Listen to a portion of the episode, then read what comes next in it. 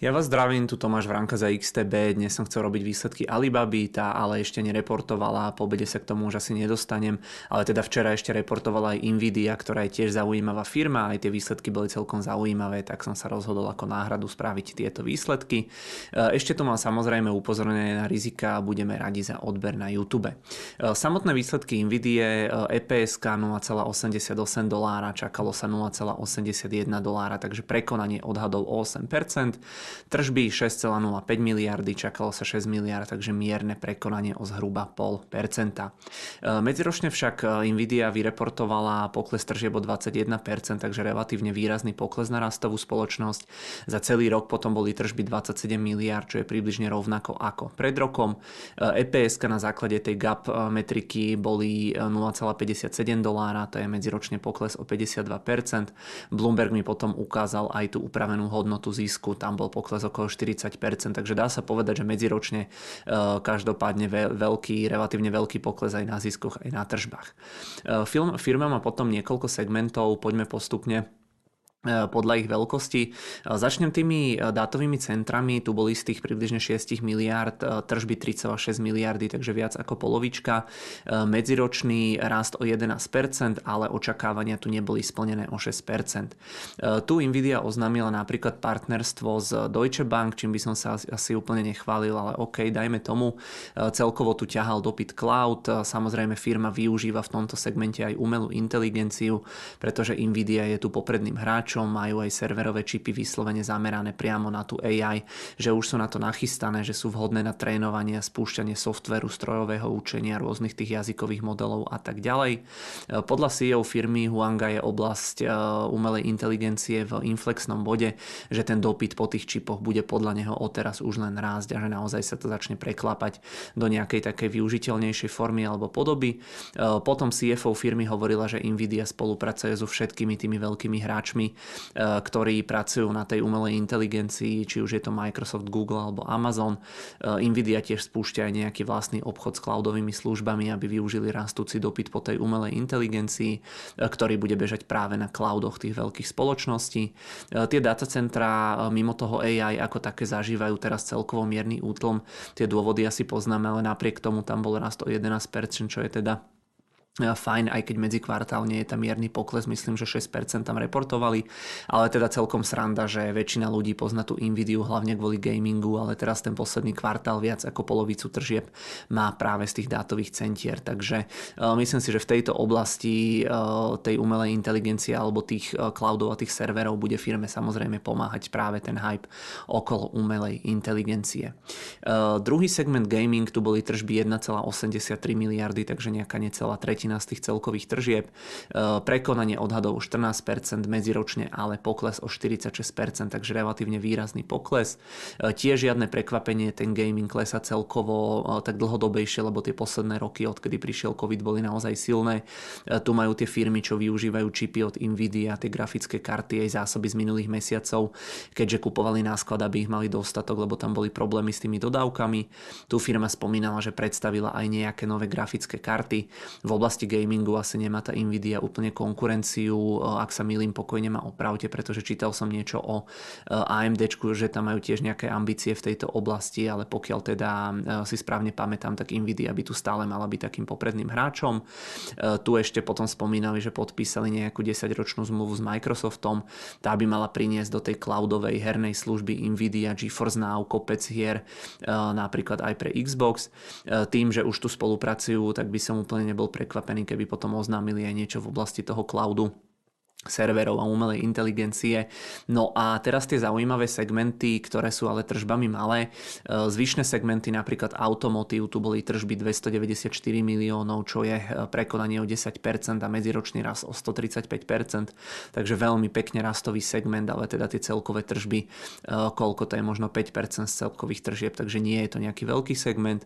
Toto teda rástlo veľmi pekne, tu zase oznámili nejaké partnerstvo s Foxconnom, s nimi budú pracovať na platformách pre auto autonómne autá a vozidla založené na nejakej ich novej technológii NVIDIA Drive Orin a Drive Hyperion. Ďalší menší segment, profesionálna vizualizácia, tržby 226 miliónov, viac o 16%, ale medziročný pokles o 65%. Tu sú nástroje na profesionálnu tvorbu rôznej grafiky, videí, rôznych 3D modelov a tak ďalej. Tu inak zase spolupracuje napríklad s Lockheed Martinom na nejakom projekte ohľadom monitorovania počasia, takže tiež celkom zaujímavé veci. No a posledný z tých segmentov, ako to oni reportujú, OM a IP, tržby 84 miliónov, viac o 14%, medziročný pokles o 56%. Tá skrátka OEM sú vo všeobecnosti nejaké také veci, ktoré sa predávajú potom v rámci iných značiek. To budú rôzne licencované veci, ich duševné vlastníctvo a tak ďalej, ale to je zo všetkých segmentov najmenší, takže asi aj taký najmenej zaujímavý. No a firma potom vrátila akcionárom za e, ten kvartál 1,15 miliardy amerických dolárov, za celý ten rok to bolo 10,44 miliardy, to je vzhľadom na veľkosť firmy 0,2% za ten kvartál a nejaké 2% celkovo, takže relatívne dá sa povedať, že to nie je nejako strašne veľa.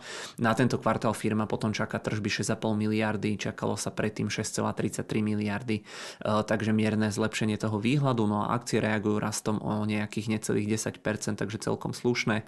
E, ja som inak nad tými akciami premýšľal niekedy začiatkom roka, len kým som sa rozhýbal a pozrel som sa na to, tak vzrástli asi o polovicu. Ale myslím si, že keď, e, alebo že je možné, že keď ten hype, keď tie veci okolo toho AI opadnú, tak tá akcia môže trošičku skorigovať, ale to vyslovene samozrejme špekulujem. Ak bude raz, tak OK, nechám si to asi uvítať, ale ak by náhodou ešte trošku skorigovala alebo vyklesala, e, tak niečo kúpim, lebo trošku som sa na to pozeral a príde mi to zaujímavé. Číslo z Bloombergu, tu máte teda dáta za ten kvartál, je tu vidno pokles o tých zhruba 20%, tu je pokles zisku o 40%, celoročné čísla vidíte, že na tržbách je to plus minus e, flat, je to plus minus tak ako to bolo predtým, EPS tiež pokles e, medziročne o zhruba 40%, e, ocenenie Nvidia no momentálne zhruba 90 násobok ročných ziskov, hlavne teda kvôli poklesu tej E, toho zisku, e, čo mali za tie predchádzajúce kvartály, takže ono takto to pôsobí veľmi draho tá spoločnosť, ale teda e, evidentne majú nejaký ten mód, nejakú tú konkurenčnú výhodu. Tu sú potom jednotlivé segmenty, môžete sa pozrieť, že ako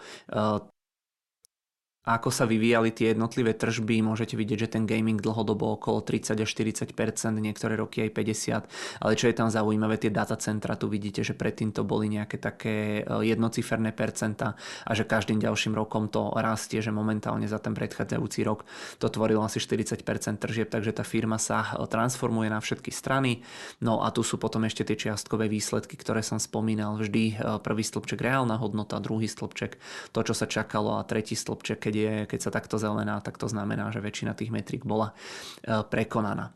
E, poďme ešte na chvíľočku do e, platformy, takto nejako vyzerajú tie akcie. Vidíme, že od toho vrcholu sme stále ešte nižšie, možno o 40%, ale od tých lokálnych minim z konca toho roka vidíme, že už tá Nvidia pridala zhruba nejakých 80%.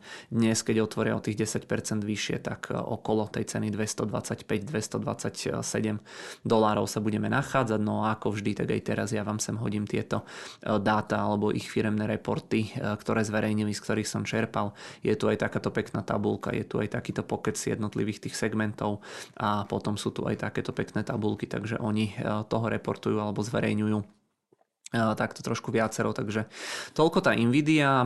Prešiel by som ešte teda k otázkam do diskusie. Prvá, že či si myslíte, že tá firma bude ťažiť z tej umelej inteligencie, alebo či je to iba nejaký hype. Druhá otázka, že príde vám to ako najlepšia cesta, že jednoducho veľa takých názorov som čítal, že či vyhrá Google alebo Microsoft alebo Amazon alebo niekto iný, tak tak či tak by mala vyhrať Nvidia v tejto oblasti, takže či si to myslíte aj vy. No a tretia otázka, že či vám nepríde, že tá Nvidia sa už až príliš príliš diverzifikuje, že už robí aj tie servery, aj umelú inteligenciu, aj automotív, aj gaming, pretože historicky bolo veľa prípadov, kedy firmy začali toho robiť až moc a nedopadlo to úplne dobre, takže možno aj takáto nejaká otázka mi napadla. E, potom, e, ak by ste ešte nemali dosť e, nejakých vzdelávacích materiálov a videí, tak dnes v podstate budeme mať o 18. hodine ešte stream tým, že sa blíži prvé ročné výročie k vypuknutiu vojny na Ukrajine, takže my sa to snažíme snažíme poňať skôr z toho nejakého ekonomického hľadiska, takže dnes o 18. na našom YouTube bude tam môj obľúbený moderátor Jirka Tileček, tak dúfam, že teda prídete. No a teda, ak by ste ešte nemali dosť tej umelej inteligencie, tak ja som to trošku študoval tie posledné týždne až mesiace.